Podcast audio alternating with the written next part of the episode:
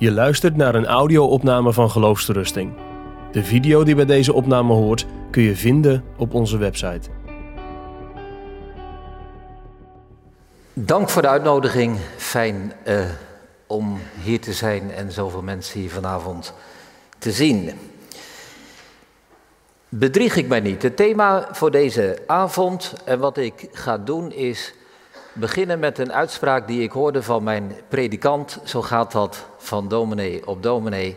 Toen ik een jongen van een jaar of 15 was, toen legde mijn predikant uit hoe dat zit met geloof en met waar geloof. En hij had een ezelsbruggetje over wat het ware geloof is en wat niet goed is. Helaas te weinig, zei hij. Helaas te weinig. H, T, W. Historisch geloof, tijdgeloof, wondergeloof. Helaas te weinig. Wat nodig is, is het reddende geloof. Het zaligmakende geloof. Het echte geloof. Ik ga in de drie lezingen, daarom is het ook drie vanavond. Ik ga in de drie lezingen in op historisch geloof, op tijdgeloof, op wondergeloof. Maar wat belangrijker is, in elk van de lezingen ga ik ook vertellen hoe wij vanuit de verschillen en de overeenkomsten meer kunnen zien wat het echte geloof is. Want dat is natuurlijk het belangrijkste. Helaas te weinig. Als je dat alleen weet, is dat helaas te weinig. Het gaat om dat ware geloof. Misschien vind je het bedreigend. Misschien vind je dat bij voorbaat al lastig dat er blijkbaar vier soorten geloof zijn, waarvan er maar één reddend is. Maar ik denk dat we dat anders mogen zien. Er staat in de Bijbel 2 Korinthe 13, onderzoek uzelf of u in het geloof bent. Zo mag je dus ook bekijken. De vraag vanavond is niet of jij voldoende goede werken hebt. De vraag is niet of jij goed genoeg bent als mens. De vraag is niet of jij voldoende ervaringen, belevingen of wat dan ook hebt meegemaakt. Maar de vraag is: onderzoek of je in het geloof bent. Dat is ook het mooie van het christendom. We hebben het vaak over het christelijk geloof, over het joodse geloof, over het uh, islamitische geloof. Maar eigenlijk klopt dat niet. Eigenlijk is er maar één geloof. Het christendom. Want in het christendom word je gered door geloof. En alle andere godsdiensten, echt alle andere godsdiensten en levensbeschouwingen die er zijn, word je niet door geloof gered, maar door prestaties, goede werken, ervaringen of wat dan ook. Dus het is ook goed om deze avond te besteden aan het geloof en het is ook belangrijk dat je van jezelf weet dat je niet helaas te weinig hebt, historisch tijd of ondergeloof, maar dat je het ware geloof hebt. Nou, wat is nu dat verschil? Je zegt wellicht het verschil is dat het ware geloof gewerkt wordt door de Heilige Geest. De andere drie niet, maar dit geloof wel. En dat klopt, dat is waar.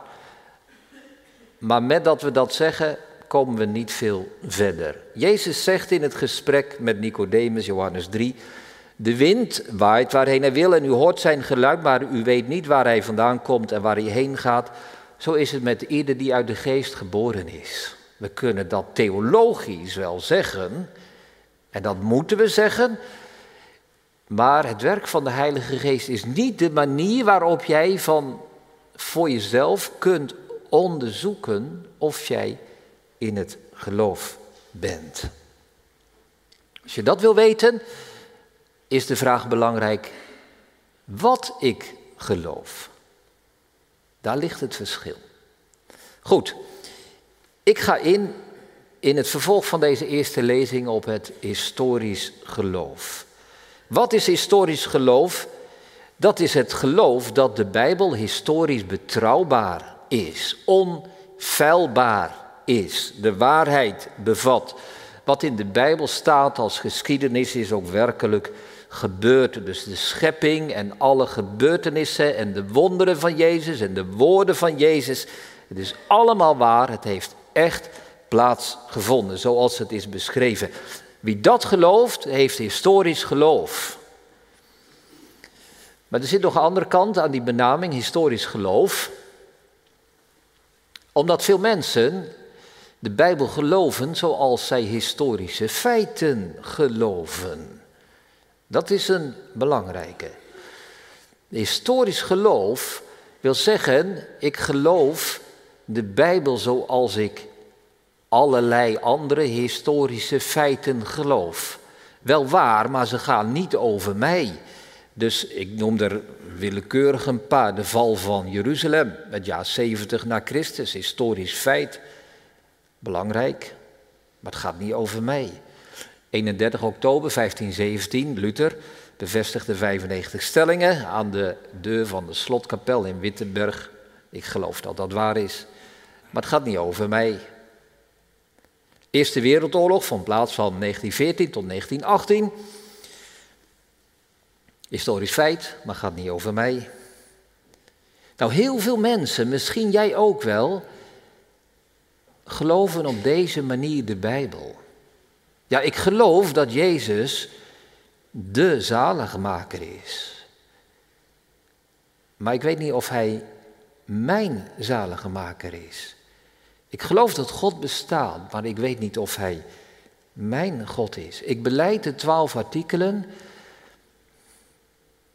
met als laatste drie de vergeving der zonden, de wederopstelling van het lichaam en een eeuwig leven. Maar ik weet niet of dat waar is voor mij. Ik geloof dat wel met historisch geloof, zoals ik alle andere historische feiten geloof. Maar ik weet niet of het waar is voor mij. Dus blijkbaar zien we hier een verschil tussen historisch geloof en zaligmakend geloof. Ja, zeg je, ik aanvaard de Bijbelse feiten. Het is onfeilbaar. Zo ver kan ik nog wel komen dat ik dat aanvaard en geloof. Maar mag ik het geloven voor mijzelf? Hoe kom ik daar hè, van dat historische geloof? Hoe kan ik die kloof overbruggen en die sprong maken, om zo te zeggen, dat ik ook weet dat het voor mij waar is? Nou, ik kwam een mooi voorbeeld tegen en ik geef dat door. Ik vond dat bij de Engelse puritein Walter Marshall. Ik ga even tussendoor. Ik ga vanavond uh, meer citeren en uh, ik ga niet eens alles vertellen van, uh, nou, ik heb dit bij die vandaan en, en dat bij die vandaan. Het is altijd een beetje lastig, hè? hoe moet je dat doen, nou doen met dat citeren? Moet je die namen nu wel noemen of moet je dat niet noemen? Nou, ik heb uh, in de voorbereiding het nodige gelezen gebruik gemaakt van wat ik vind bij Calvijn, bij Marshall dus, bij Perkins en, en nog wel bij veel meer. Maar goed, ik vind het eigenlijk niet het belangrijkste om dat telkens te zeggen, omdat het mij niet om die namen gaat, maar om dat inzicht. En de wijsheid van andere mensen waar wij ons voordeel mee mogen doen. Maar goed, ik kwam een mooi voorbeeld tegen bij Walter Marshall. Hij zegt, die verhouding tussen historisch geloof en reddend geloof. Je moet je een beker voorstellen, zegt hij, die gevuld is met water. Heerlijk, koud, fris, levengevend water. En die beker wordt aangeboden aan een dorstige ziel. Wat doet iemand die bijna sterft van dorst en die een beker krijgt aangeraakt. Wel zegt Marshall, hij doet twee dingen. Het eerste is dat hij die beker aanpakt. Hij zegt dat is het historische geloof. Je aanvaardt dat het waar is. Maar het tweede wat zo iemand doet, die zet de beker aan zijn lippen en die drinkt ervan. Dat is zaligmakend geloof. Die inhoud, die neem je tot je. Dat eerste is het historische geloof, die beker. En dat is heel belangrijk. Het is waar dat Jezus de zaligmaker is. Het is waar dat God bestaat. Het is waar dat er de opstanding van het lichaam komt en het eeuwige leven. Maar vervolgens drink ik. Ik drink ervan. Ik eigen het mij toe. Ik neem het tot mij. Ik proef het koele water op mijn tong. Ik maak gebruik van de inhoud. En dat is zaligmakend geloof. Wel, vanavond biedt Christus jou een beker aan. Een beker met levend, reddend water. Geen lege beker, een volle beker. Een beker met inhoud. Het is dus niet waar dat jij zegt, ik klem mij vast aan die beker. Maar hij is leeg. Nee, de beker is gevuld. Dat is een ernstige fout die je kunt maken. En die je maakt als jij denkt, ja, historisch geloof heb ik wel. Maar ik heb geen zaligmakend geloof. Weet je wat je zegt met zoveel woorden? Je zegt, Jezus, geef mij een beker, maar er zit niks in. Hij is leeg. En ik heb de beker vastgeklemd en ik houd hem vast.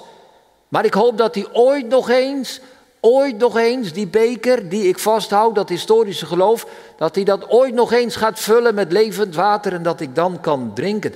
Maar Jezus reikt geen lege bekers uit, maar gevulde bekers die tot de rand toe vol zitten met levend water. Elke waarheid in de Bijbel is een belofte. Elke geschiedenis is een gevulde beker. Elke historie is een toezegging. Staat dat zo in de Bijbel, zegt iemand? Kunnen we dat echt zo in de Bijbel vinden? Ja, dat vinden wij in de Bijbel. Ik neem je mee naar Johannes 11. Dat is dat hoofdstuk dat Jezus Martha ontmoet. Martha is vol verdriet, vol verwarring. Haar broer Lazarus is gestorven. En Jezus zegt tegen haar de bekende woorden. Johannes 11, vers 25, 26 en 27. Jezus zei tegen haar, ik ben de opstanding en het leven. Wie in mij gelooft zal leven, al was hij ook gestorven. En ieder die leeft en in mij gelooft zal niet sterven in eeuwigheid. Gelooft u dat? Martha zei, ja heren, ik geloof dat u bent de Christus, de Zoon van God die in de wereld komen zou. Ik ben de opstanding en het leven, de eerste woorden die Jezus zegt. Dat is de beker. Dat is waar. De opstanding, het leven. Wie dat gelooft, gelooft dat terecht. Wie dat gelooft, heeft historisch geloof. Geloof jij dat? Zegt de Heer Jezus er vanavond bij. Geloof jij dat Jezus de opstanding en het leven is? Spreekt hij hier de waarheid of liegt hij? Spreekt hij de waarheid of bedriegt hij ons? Zou hij ons misleiden als hij dat zegt? Nee, zeg je, ik geloof het. Ik geloof dat het waar is. Met diezelfde zekerheid als ik de feiten uit de geschiedenis aanvaard als echt gebeurd. Maar dan komt het, we lezen verder. Want die beker, ik ben de opstanding en het leven, die beker is niet leeg, de beker is gevuld. Gevuld met de belofte. Wie in mij gelooft, zal leven, al was hij ook gestorven. En ieder die leeft en in mij gelooft, zal niet sterven in der eeuwigheid. Zie je dat? Dat Jezus geen lege beker aan Martha geeft, maar een beker die vol is. Het is een kruik, het is een vat vol met levend reddend water. En vanavond biedt Jezus jou een beker aan. Er zit niet alleen maar lucht in, er zit levend water in. En dan komt die vraag aan Martha. Geloof je dat? Dat gaat niet meer intussen alleen over dat eerste zinnetje.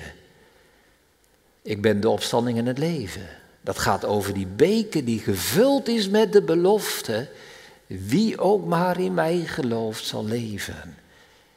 Geloof je dat, Martha? Ja, heren, zegt zij. Ze aanvaardt de beker. U bent de opstanding en het leven. Maar als zij die beker ontvangen heeft, zet zij die aan haar mond en ze drinkt ervan. Die belofte waar die, waar die beker mee gevuld is, is ook waar voor haar. Ja, als ik in u geloof, zal ik niet sterven in eeuwigheid. Dat is zaligmakend geloof. Kijk, zo kom je van dat historische geloof tot het zaligmakende geloof. Want al die waarheden in de Bijbel zijn bedoeld als reddende beloften. En als jij nu vanavond zegt, ja, ik heb wel historisch geloof, maar ik heb geen zaligmakend geloof. Weet je wat je doet? Ja, aanvaard die beker die Jezus jou geeft. En je giet hem voor zijn ogen leeg. En daarna klaag je dat die beker leeg is en dat je zo'n dorst hebt. Maar Jezus heeft jou geen lege beker gegeven. Hij geeft een volle beker. Dit punt is belangrijk. Hiervoor zijn de Bijbelse waarheden bedoeld. Stel je voor, ik geef nog een paar voorbeelden om dit vanavond duidelijk te maken. Stel je voor dat er een bruid en een bruidegom bij de ambtenaar zijn van de burgerlijke stand. En dat die bruidegom zegt over zijn bruid: Ik aanvaard haar als een vrouw. Is zij een vrouw? Ja, natuurlijk is zij een vrouw. Hij geeft toch uiting aan historisch geloof? Hij onderschrijft de feiten, ja. Maar dat is niet genoeg. De bruid zou teleurgesteld zijn. Het zou de diepste teleurstelling van haar leven zijn. Ben ik voor jou niet meer dan een vrouw? Aanvaard jij mij als een vrouw? Aanvaard jij mij niet als jouw vrouw? Dat is historisch geloof. Slechts historisch geloof.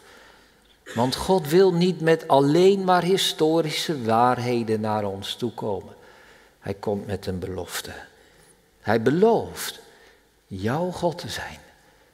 Hij belooft dat Jezus jouw zaligmaker is. De Heilige Geest belooft jou wedergeboorte. En daarom, toen Thomas geloofde, toen riep hij niet uit een Heere, een God, maar hij riep uit mijn Heere en mijn God. En zo mag jij antwoorden. Ik ga nog een stap verder. Zo moet jij antwoorden. Nooit. Nooit vraagt God alleen maar historisch geloof. Altijd. Altijd vraagt God van ons reddend geloof. Mag ik, zeg je, mag ik geloven dat God mijn God is? Mag ik geloven dat Christus mijn zaligmaker is? Mag ik geloven dat de vergeving der zonden, de wederopstanding van het lichaam en het eeuwige leven waar is voor mij? Ja, dat mag. Het is de inhoud van de beker. Met dat doel wordt vanavond het evangelie verkondigd. Je luistert naar een podcast van Geloofsterusting. Wil je meer luisteren, lezen of bekijken? Steun dan ons werk en ga naar de website geloofsterusting.nl.